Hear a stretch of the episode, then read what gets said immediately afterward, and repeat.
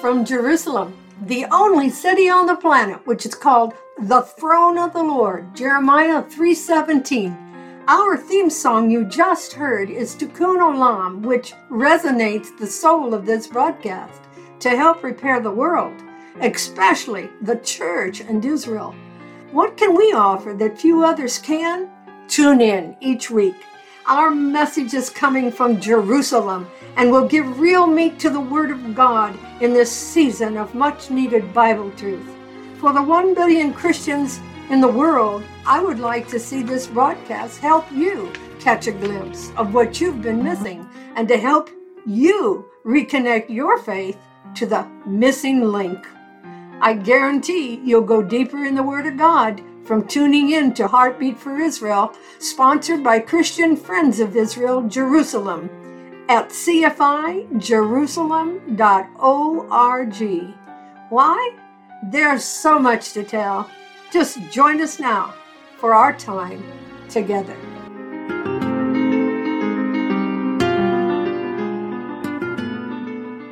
How many of you out there are hungry for God's heart? what's on God's heart and what means so much to them. You know, I understand from reading the reports of the condition of the church in the world is that today we're experiencing what the prophet, the Jewish prophet Amos, in English we say Amos, said in chapter 8, verse 11 and the 13th verse. There will be a famine of the Word of God. And I hear from different people how hungry people are for the Word of the Lord. The whole counsel of God. Well, that's what you'll get here today on this broadcast. I'm going to be talking about the meaning of spiritual food at the proper time as we need it in the right time and the right season. Amos says, Look, the days are coming, declares the Lord God, when I will send a famine throughout the land, not a famine of food or thirst for water, but rather, instead, a famine of hearing the words of the Lord. People will stagger from sea to sea, from north to east. They'll run back and forth and they'll search for a message from the Lord, but they won't find it. Lord, we pray that today you'll help all of us to see that wise and faithful servants who the Lord has made ruler over his households will give to the sheep and the flock meat in due season. Help us to learn just a little more about it today, that we will become hungrier and more thirsty for the word of the Lord in the name of Yeshua HaMashiach, Jesus Christ, our Lord. Amen. Psalm 145, verse 15 says, The eyes of all wait upon thee, and you give them their meat in due season. You give them their spiritual food as well as food and supplies at the proper time for their table. But there's a warning for the servants of God because they are to be giving the flocks of sheep of the Lord food in due season. The prophet Jeremiah, Yirmiyahu in Hebrew, he was a Jewish prophet, chapter 3 and verse 15 said, I will give you shepherds shepherds after my own heart, who will feed you with knowledge and understanding. Knowledge and understanding. So many people are staggering today and searching for a message from the Lord, but they can't find it. They still come away from their meetings and there are times in many churches and congregations very hungry and thirsty for more of the Lord. I'm Sharon Sanders with Christian Friends of Israel, and I've lived in the nation of Israel for 37 years. And I can tell you, until you grab a hold of the vision of a special nation and a special country, which is, by the way, under much attack out there today, there's many anti Semites who hate the Jewish people. There's even Christian anti Semitism in the church around the world. People don't understand the apple of God's eye is Israel. And you say to me, well, Sharon, what I read, they aren't very spiritual over there. The Jews, they sure aren't following the ways of the Lord. Well, let me just say this. The Bible says not to look at the Jewish people with your own eyes. What you have to do is look at God and see through His Word, through His eyes, because no matter how much they fail at this moment to be a true light to the nations, just as the church out there is doing, Israel carries the promises of God. There's hundreds, if not thousands, in the Word of God, promises for the sons of Jacob Abraham, Yitzhak, and Jacob. Abraham, Isaac, and Jacob. N- no one else.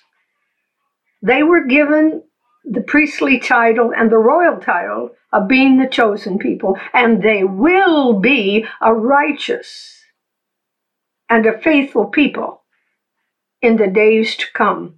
What we have to do is proclaim those promises.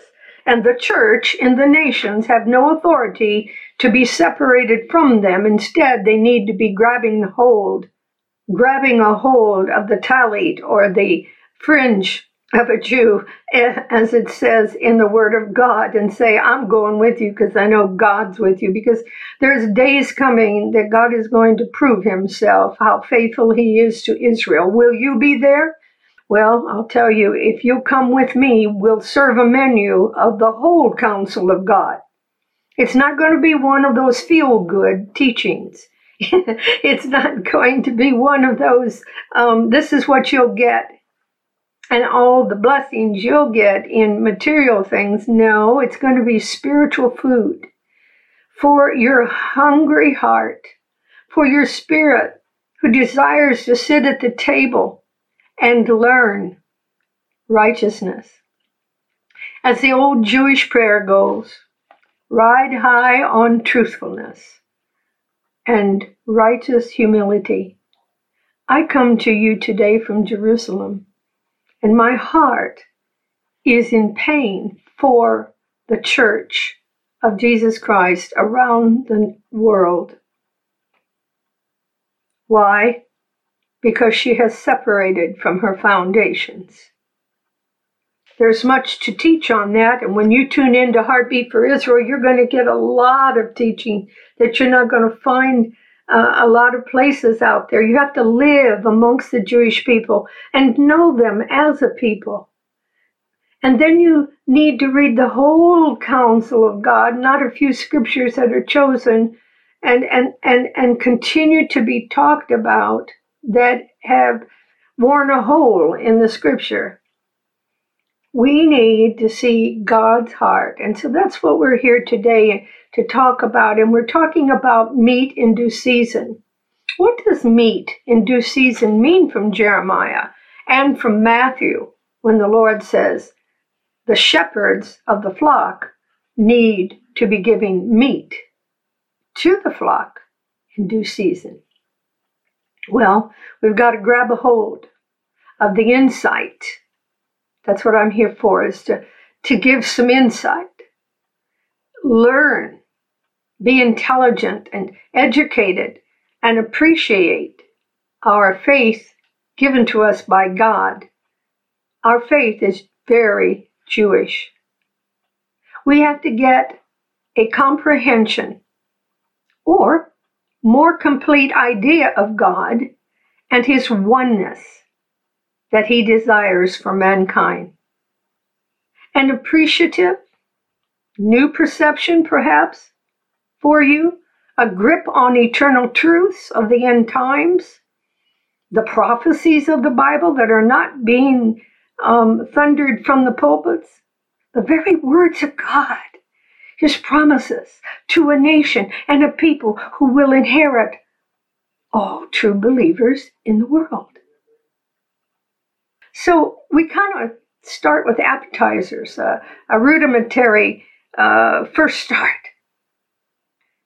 We'll get a rudimentary piece of knowledge and foundational information that will become crystal clear from God's Word, the whole counsel, and it'll be good for your spirit. It will feed you.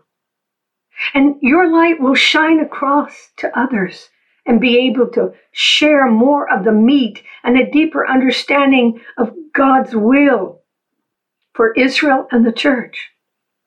Well, the source is obvious. We're not going to use anything but the Word of God. And your grasp of Scripture will become more sure when you get to the source and find out what you have been missing. You will soon feel sympathy for others who are not studying the whole counsel. We're going to look at some of the original meanings of God's words and offer back to you, our listeners, an understanding of what God's saying. That other people are stumbling in areas of confusion. Hopefully, we'll get a grip on God's words and not man's. That's a key. We're going to learn from exegesis, not eisegesis. Now, those are two theological terms. Most people, when they go to church on Sundays, get an eisegesis sermon. That means the pastor has read into the scripture whatever he wants to get across to the crowd that day. But the righteous way of interpreting scripture, sacred words, is exegesis, and that is for the shepherd to pull out of the words the true meanings. And that's what we're hoping to do here in our times together. When Messiah Yeshua or Jesus, when he comes, the sages say the, the Messiah will ride on a unique royal steed and he will come humbly as a hallmark of the Jewish king. They say, and I quote from the sages, even the Messiah will feel himself small and insignificant. He must deal compassionately with the lowly and the great. He will concern himself with the dignity of everyone no matter who we are and whoever's listening, he will speak softly to the people and act in extreme humility and untiring patience as a shepherd. He will show us what a real shepherd is who tends his flock. And the sages do say humility is the safeguard of knowledge. And that's what we want to do is gain some more knowledge and understanding of God's word. But hopefully do it in humility. That he who teaches the word of God must be humble and never consider themselves as whole or complete but rather a mere fraction of what God wants us to be. And it grieves me that many shepherds appear on church platforms, or more correctly, pedestals, that make them celebrities instead of humble servants. We ooh and we awe at so and so because he has a big name. It's not God's way. Jesus never stood on a, a mountain around about Jerusalem and said, and called out and said, Here I am, come look at me, come see me, I'm up here. No, he came on a lowly donkey into Jerusalem and he went to the people who were poor and needy and sick and he ministered to them. Perhaps some of, uh, of our leaders today need to study deeper and become more humble. I can attest to becoming sheep in the pastures of God and feeding on complete truth is important. Christianity has only gone part of the way. Our rock is Yeshua, Jesus, who died for us. The road we're on is with Him. And it's requiring more than attending a show. It's wanting all of us. God is wanting all of us to be like mighty warriors, holding a weapon in our right hand. That's according to one of the Jewish sages, Rashi. That's what God wants of us. That weapon in our right hand must be the whole counsel of God, and we stand on the whole counsel of God. Well, the importance, the importance of leaving the table of hunger and sitting at the feet of Yeshua with those who are being fed spiritually by shepherds who care enough about the flock more than money, success, ambition. Even those even that food is crumbs on the menu that God has. He has set before us so much on his heart. And he who will feed the sheep in green pastures, where the grass is green and fresh, where the leaves are on the trees, and where feeding is a joy, to be with like minded sheep, grazing on ground in a new open land where the range of knowledge and understanding are indeed greener pastures than what they're finding in most churches. You see, it's, it's not about self and self centeredness. It's not about me. It's not about you. It's about God and all that God wants. And we're going to learn uh, in these teachings, when you tune in, more about what's on God's heart. And it's not talked about in our churches. We're going to learn about the key of David. We're going to learn about the apple of God's eye. We're going to learn about the promises of the kingdom to come and that the second coming of Jesus is near, much nearer than what most people think. We're going to talk about the subjects that are now in due season and ready to be served to all. The apple of God's eye is Israel. It may not be the one you hear blasted by anti Semitic remarks for sure, and inappropriate or untruthful reporting, but an Israel that has an eternal destiny and a nation changing destiny. They have an appointment with God, and this will change the entire world. And you can sit in the teachings that we will offer at that table and enjoy a taste of the food that will be served at God's banquet in Jerusalem. And we're going to talk all about that banquet. We're going to talk all about the kingdom. It'll be choice meat in due season every time you sit down to listen. So make sure that the next time you sit at a table of, oh, let's say institutional food at a restaurant or at a at a potluck or anywhere. Make sure it's spiritual food that's being served and that it will fulfill your life and give you plenty of fullness of heart so you can chase after God and His eternal love for a nation and a people that's not being talked about in the church. If it is, most of it's we don't need them, they rejected Jesus. I'm sorry, But that's not the whole story, so come to hear the whole story, will you? We are going to pursue and follow God, not mere men's art of speaking or deliveries on pedestals, which appeal mainly to the emotions, with fancy chairs to sit on. Come to the pastures of God. And let's look directly from His Word and feed on His love for Israel and the nations and how they fit together.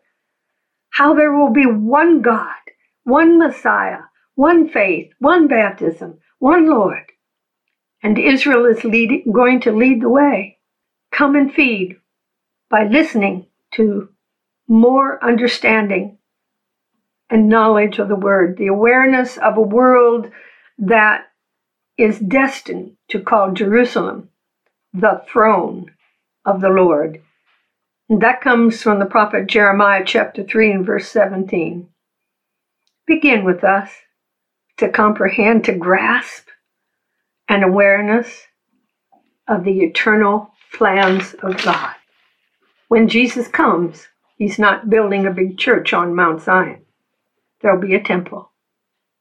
And when Jesus comes, he will not be a pastor or a Gentile, he'll be a Jew. He'll be the king of the Jews that was on his cross when he was crucified. And if you listen to my teaching on the halt, on the list of our teachings, you'll see that the Jewish people, by the multitudes, loved Jesus, but they stopped.